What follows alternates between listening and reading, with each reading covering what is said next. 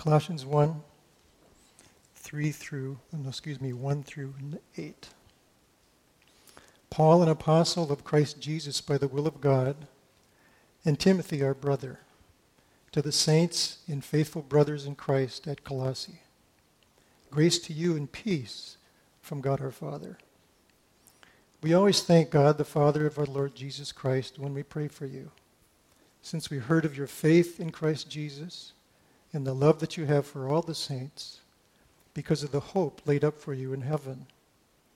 Of this you have heard before in the word of truth, the gospel, which has come to you, as indeed in the whole world it is bearing fruit and growing, as it also does among you, since the day you heard it and understood the grace of God in truth, just as you learned it from Epaphras, our beloved fellow servant. He is a faithful minister of Christ on your behalf and has made known to us your love in the Spirit. Let's pray. Father, we have heard your words, and we ask by your Spirit we would be able to discern your heart for us today. And most of all, Lord, we look towards you to know the hope that we have in Jesus Christ. It's in his name we pray. Amen. Please be seated.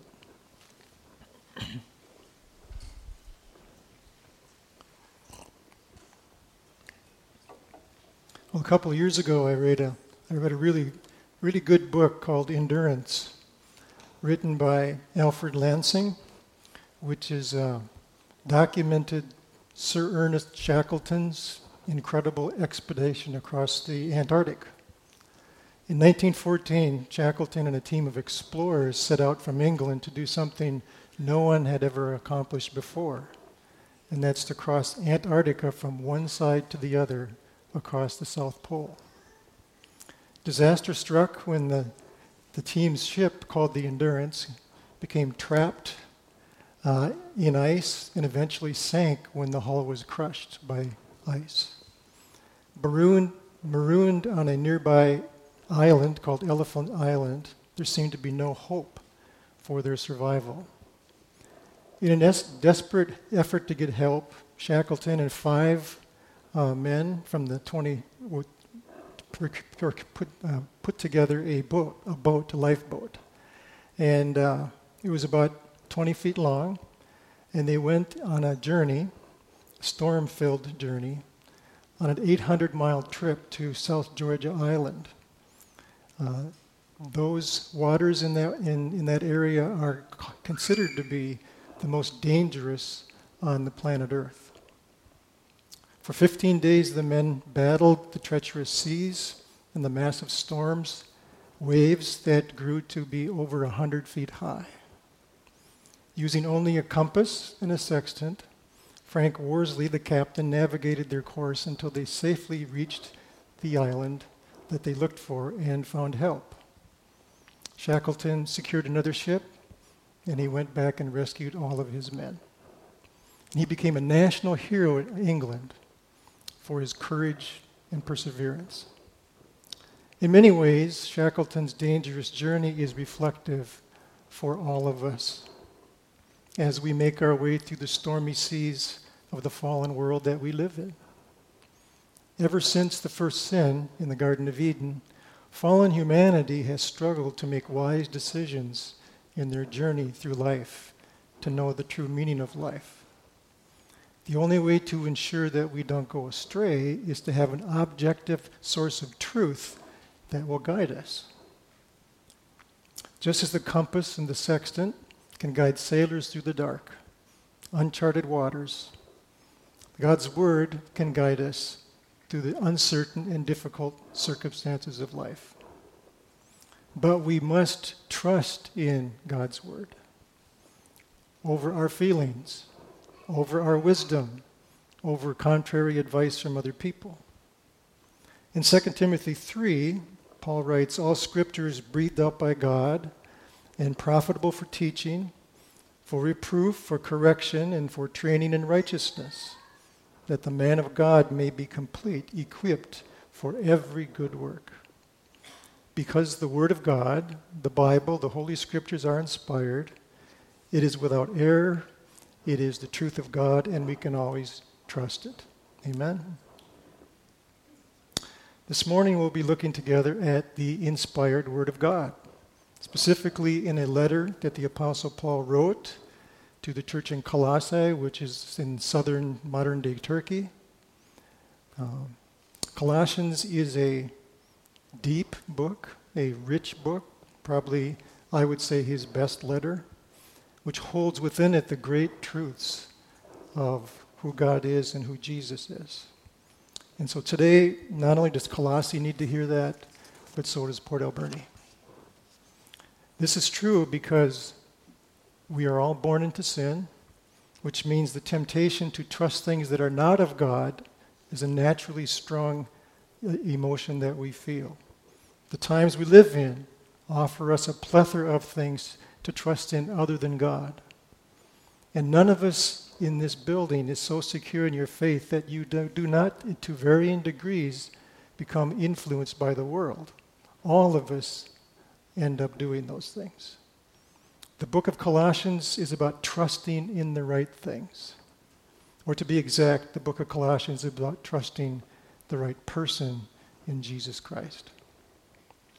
Those in the church at Colossae had fallen under the influence of the world, and they were trusting in other things than Jesus.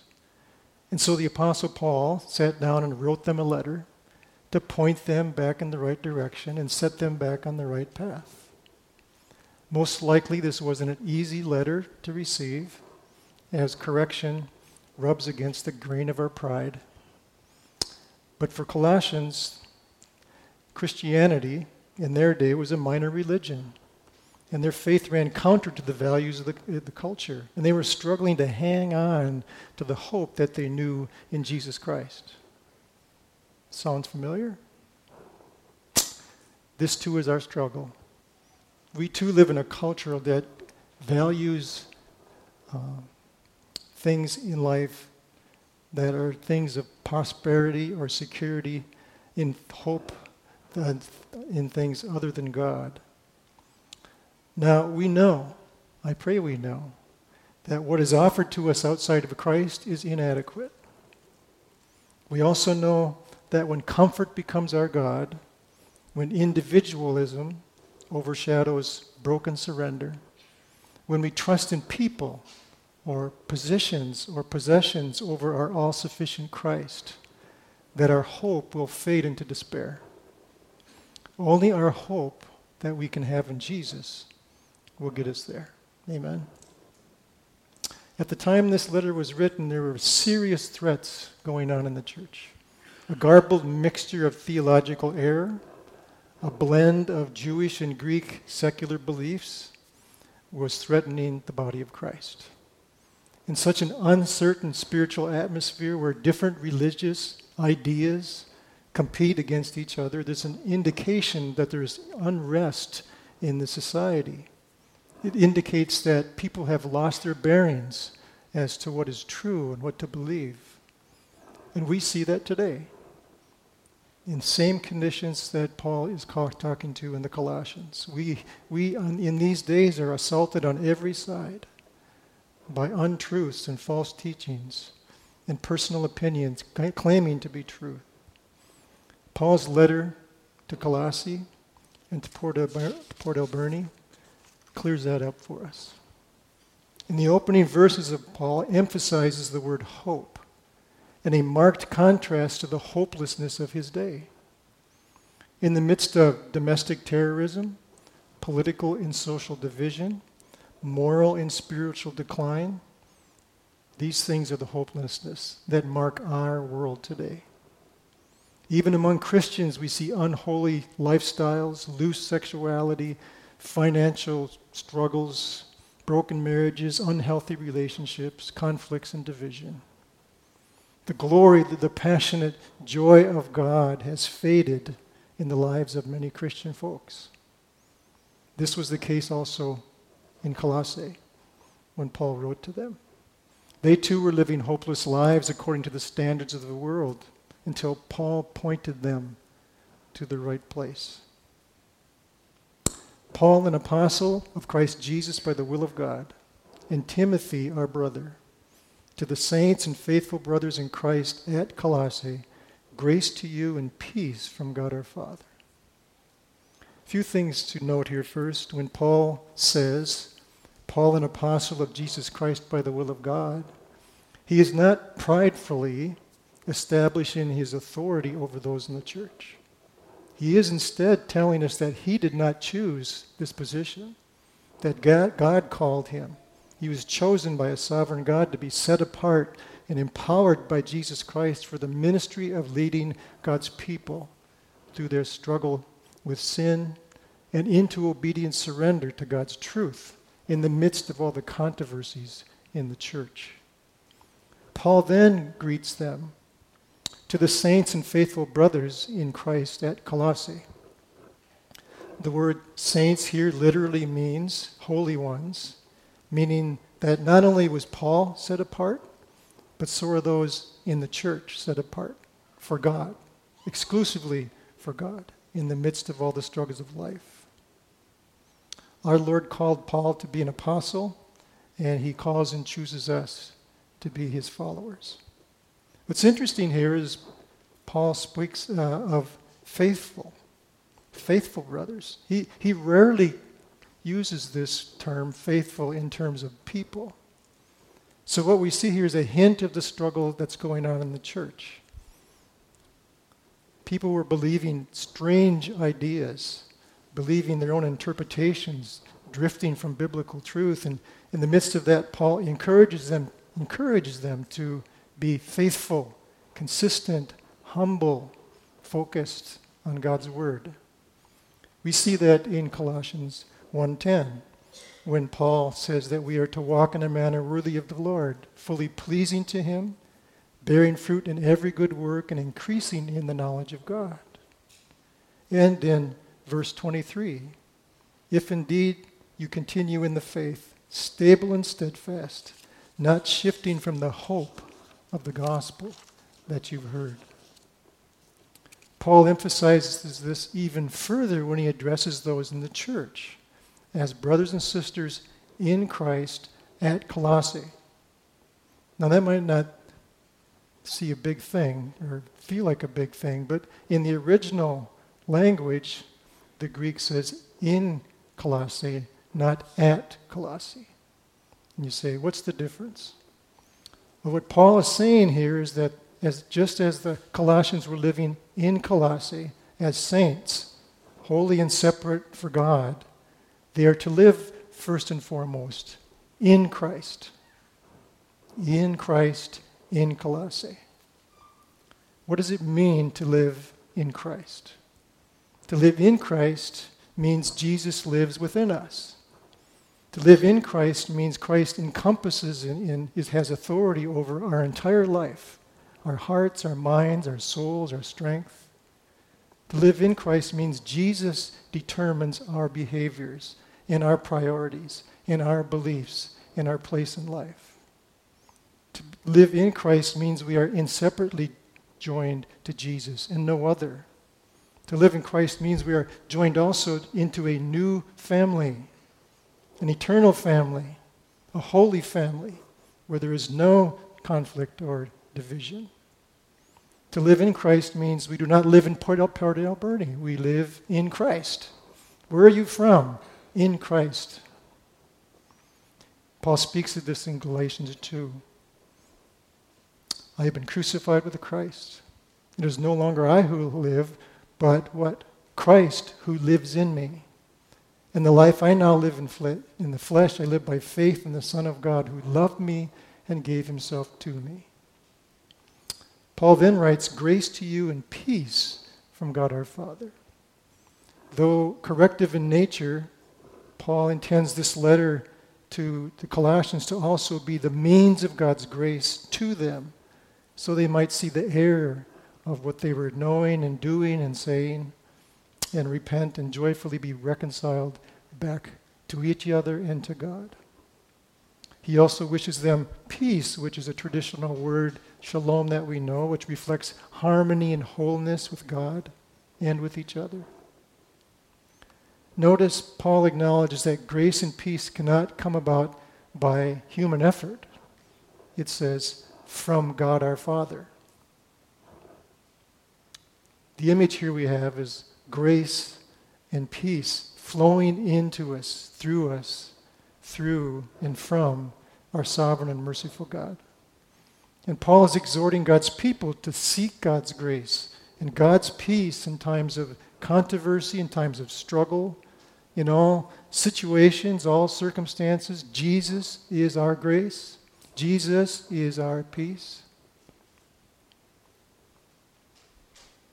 We always thank God, the Father of our Lord Jesus Christ, when we pray for you, since we heard of your faith in Christ Jesus and the love that you have for all the saints, because of the hope laid up for you in heaven.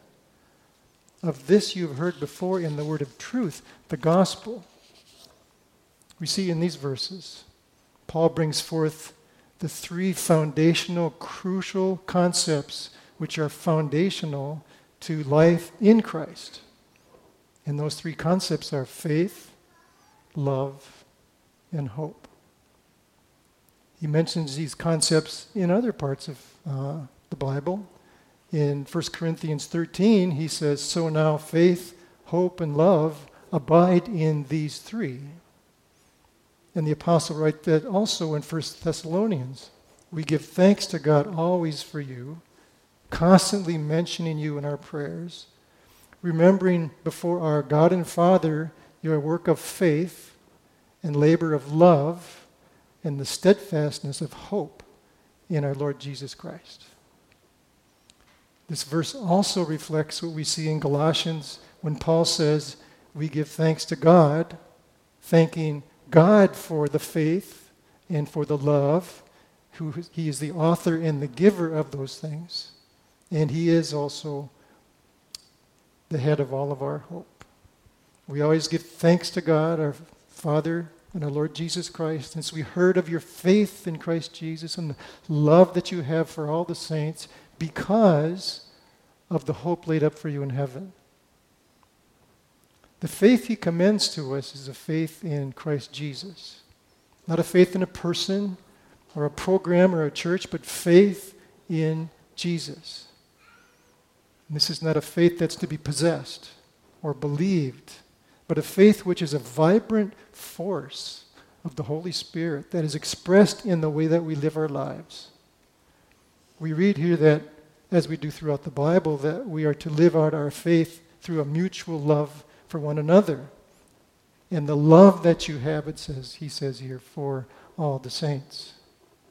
So those who are in Christ are not solely united, you know, like in our church, for the mutual interest of individual salvation. But we also have this mutual interest in being knit together in mutual love with each other. That's what Paul's telling us. Jesus talks about this in John 13. By this all men will know that you are my disciples, that you have love for one another. By this all people will know that you are my disciples if you love one another. Hmm. In these words of God, spoken through Paul, we read that hope is the source, the foundation of faith and love. Colossians, they had faith, they had love because of what? Because there was a hope laid up for them in heaven. What makes this interesting is that for some reason we have come to believe that hope is grounded in faith, in that we must have faith to have hope. But God's word formulates that very differently. God says that such faith is grounded in hope, not the other way around.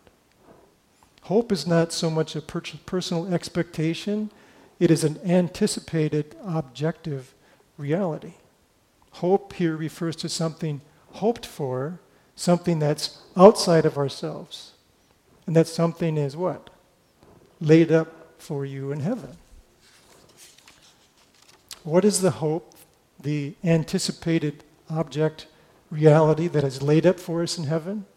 Well, Paul doesn't say specifically here, but he does in Titus 2 when he speaks of waiting for our blessed hope, the appearing of the glory of our great God and Savior, Jesus Christ who gave himself to us excuse me, for us to redeem us from all lawlessness and to purify for himself a people for his own possession who are zealous for good works.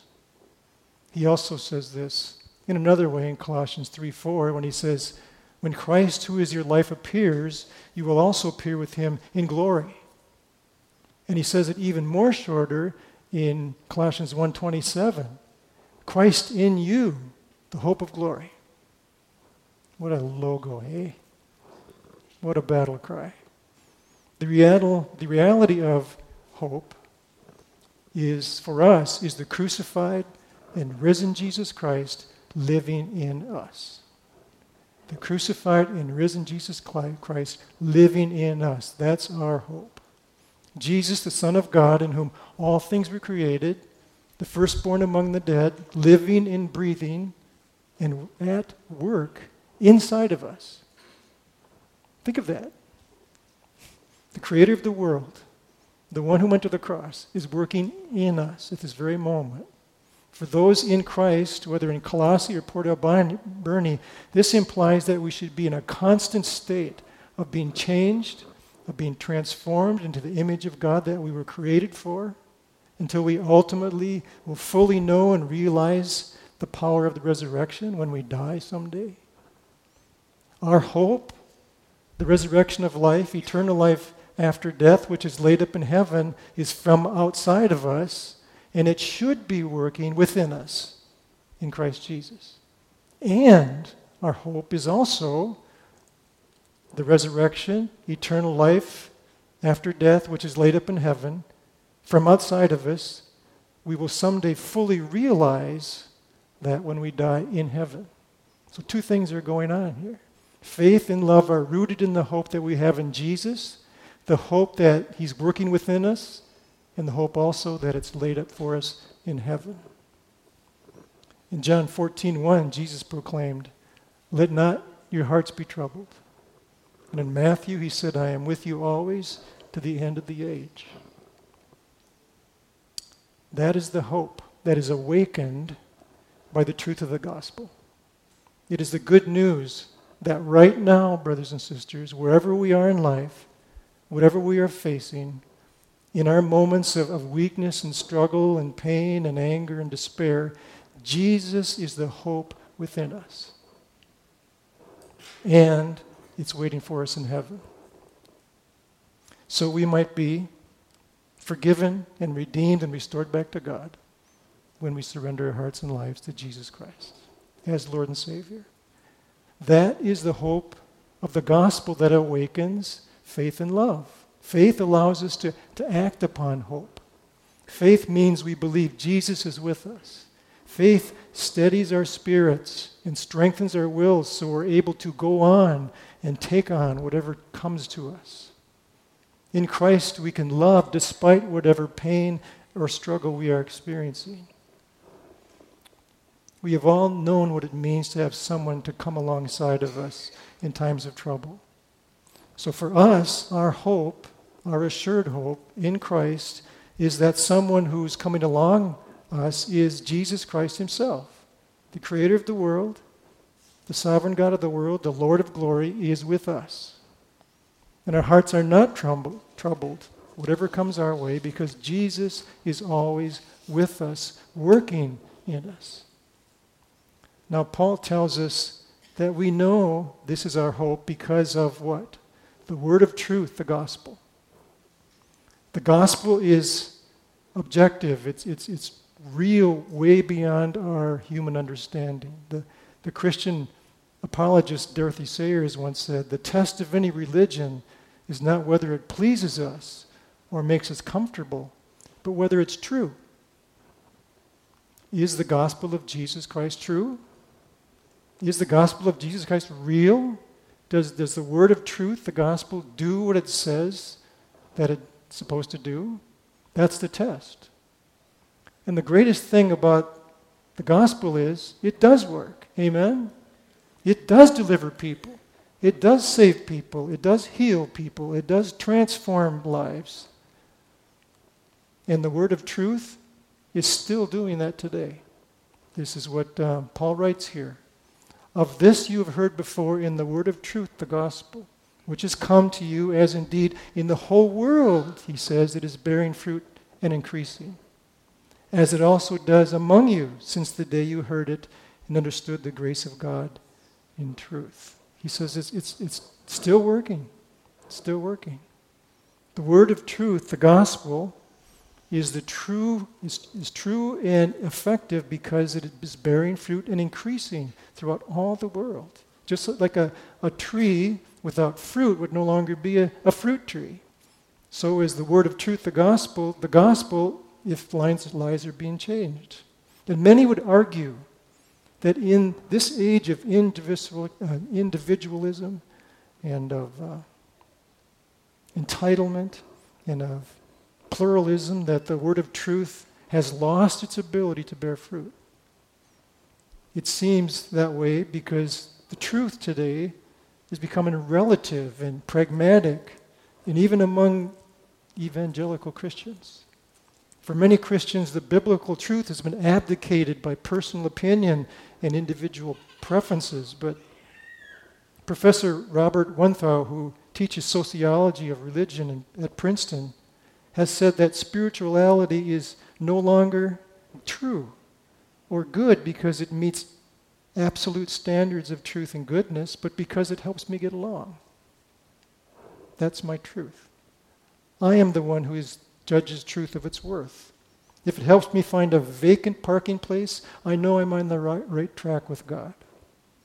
If it leads me into the wilderness, calling me to face dangers I'd rather not deal with, then it is a form of spirituality that I am not likely to choose. Brothers and sisters, we must acknowledge that we live in a predominantly secular culture and we are under constant and powerful pressures to conform to the views, beliefs of the world. And we, as the God of people, the people of God, are fading fast when it comes to truth. The church is not taking the world by storm because we're too much like the world. But we must remember that Paul's context was no less, no less than ours. The problems and pressures we face are the same ones that he faced in these, in these days.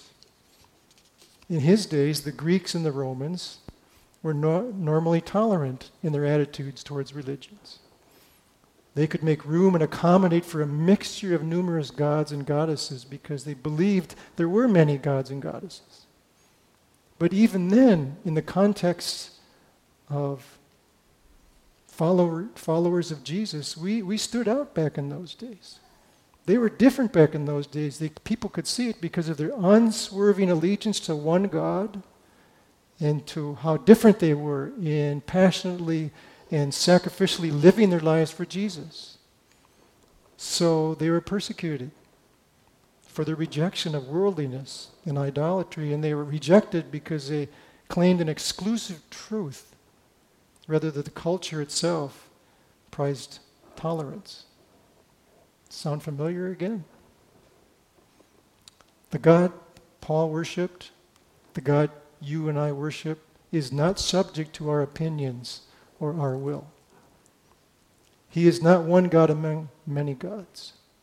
Our God is the one and only true God who acts in history, who makes history, who acts on your life, who acts on my life, who acted distinctly.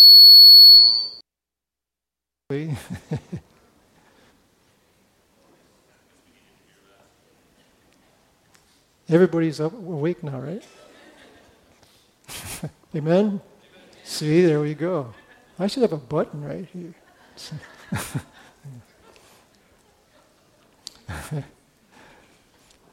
God Himself acted distinctly in the midst of that culture through the life and the death and the resurrection of Jesus Christ. Jesus is the only hope that we have in this world, brothers and sisters. In Ephesians 1, the Word of God tells us, In Him we have obtained an inheritance, having been predestined according to the purposes of Him who works all things together according to His counsel, so that we who were the first, here it is, to hope in Christ, might be to the praise of his glory. The greatest argument for the truth of the gospel of Jesus Christ is a new heart and a transformed life. In Christ, we do not search for truth, we start with truth. If we are to produce the fruit of love in faith, we must be thoroughly rooted in the, the word of truth, the gospel of the hope that we have in the risen Jesus Christ. The hope we possess in Jesus Christ is our confident expectation that God will fulfill his promises and not our personal dreams. The truth is, the hope of salvation that we know in Jesus Christ cannot be found in this world. In this world. A fallen humanity in a fallen world offers no hope. But the truth also is that the hope of salvation we know in Jesus Christ doesn't just lie outside of this world. The truth is, the hope of salvation we know in Jesus Christ lies within us. We've seen that. For today, Christ in us, the hope of glory. And also the hope beyond us into tomorrow, the hope laid up for us forever in heaven. The hope we have in Jesus Christ is the power to live out our lives today, tomorrow, and forever, despite distractions, situations, or circumstances.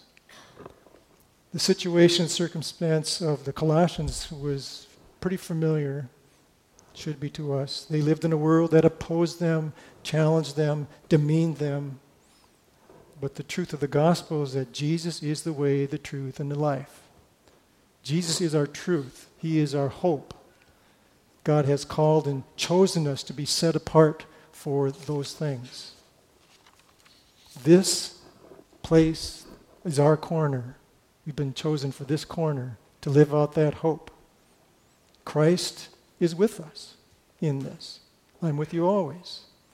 In our battle for the truth of the hope we have in Christ, God's word tells us in Ephesians 6 that in all circumstances we are to take up the shield of faith, of which you can extinguish all the flaming darts of the evil one, and take up the helmet of salvation and the sword of the Spirit, which is the word of God, praying at all times in the Spirit with all prayer and supplication.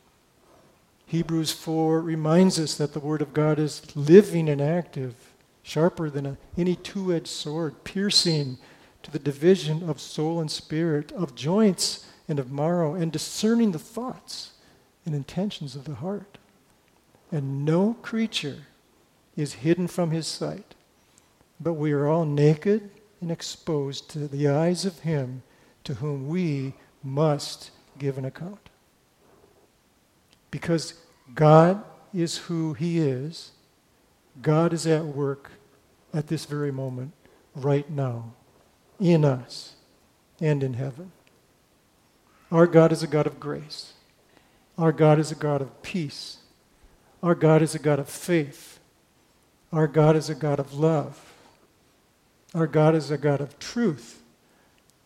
Our God is a God of hope.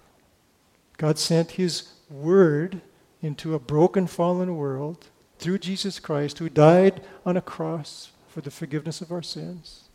He has set us apart to be faithful conduits of His grace and peace in this world that we live in. A world that just seems to be constantly more violent, more divided. He calls us today to take up the truth of the gospel. And through our faith in Christ, by our love in the way that we love one another, to live out that hope that we've been promised in Jesus. Constantly bearing fruit and increasing for the glory of God. About 20 years ago, while I was in a mission in the Philippines, I visited the Manila American Cemetery. The cemetery is 152 acres of gently rising ground set aside to memorialize the military dead who served there in World War II in the South Pacific. The cemetery is laid out as a almost like a never ending circle. 17,206 marble crosses have names engraved of the brave dead. Crosses that stretch out in circular rows.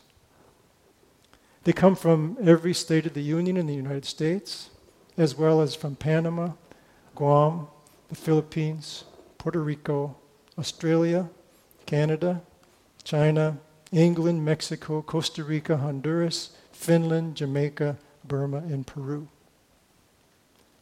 20, in 20 cases, two brothers lie side by side. As I, as I passed through the sign, the stones, and reading the names, I at some point felt, felt the weight of pain and the emptiness of, of war. It, it just overwhelmed me. I wondered how many loved ones had been able to visit the grave of those they lost in this such a far away place in the world. Yet as I prayed, I remember feeling the hope of Christ uh, lift me above that cloud. Because on each grave, there was a cross. On every grave, there was a cross. It is the cross that covers sin, the cross that brings life. It's the cross that gives the hope of the resurrection. It is the cross that promises new life. And one day, those buried there, who are brothers in Christ, who lay in that cemetery, they will rise together into the hope laid up for them in heaven. And my prayer for us is for that, those of us who are alive, we will rise side by side someday too. And I pray that we would live out, clearly live out, our heart and our hope in Jesus. I'm going to close with uh, scripture. For the grace of God has appeared, bringing salvation for all people, training us to renounce ungodliness and worldly passions, and to live self controlled, upright, and godly lives in this present age, waiting for our blessed hope the appearing of the glory of our great God and Savior, Jesus Christ, who gave himself for us to redeem us from all lawlessness and to purify for himself a people for his own possession who are zealous for good works. I have been crucified with Christ. It is no longer I who live, but Christ who lives in me. And the life I now live in the flesh, I live by faith in the Son of God, who loved me and gave himself for me.